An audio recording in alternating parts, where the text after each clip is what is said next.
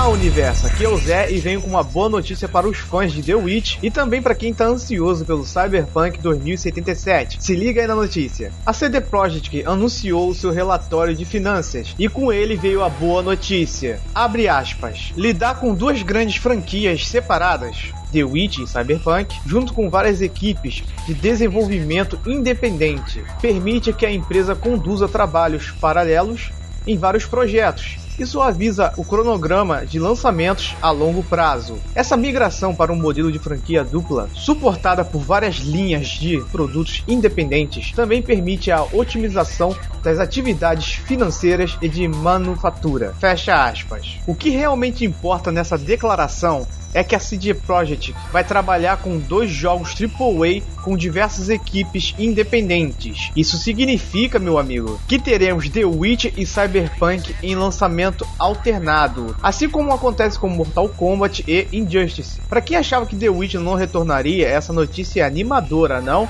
Agora fica a dúvida, será que The Witch 4 vai existir ou teremos um spin-off ou uma história canônica com outro protagonista? Existem muitas possibilidades. E história é o que não falta no universo de The Witch. Ah, e lembrando que Cyberpunk 2077 será lançado em 16 de abril de 2020. E aí, você acha que Cyberpunk 2077 vai ser bom?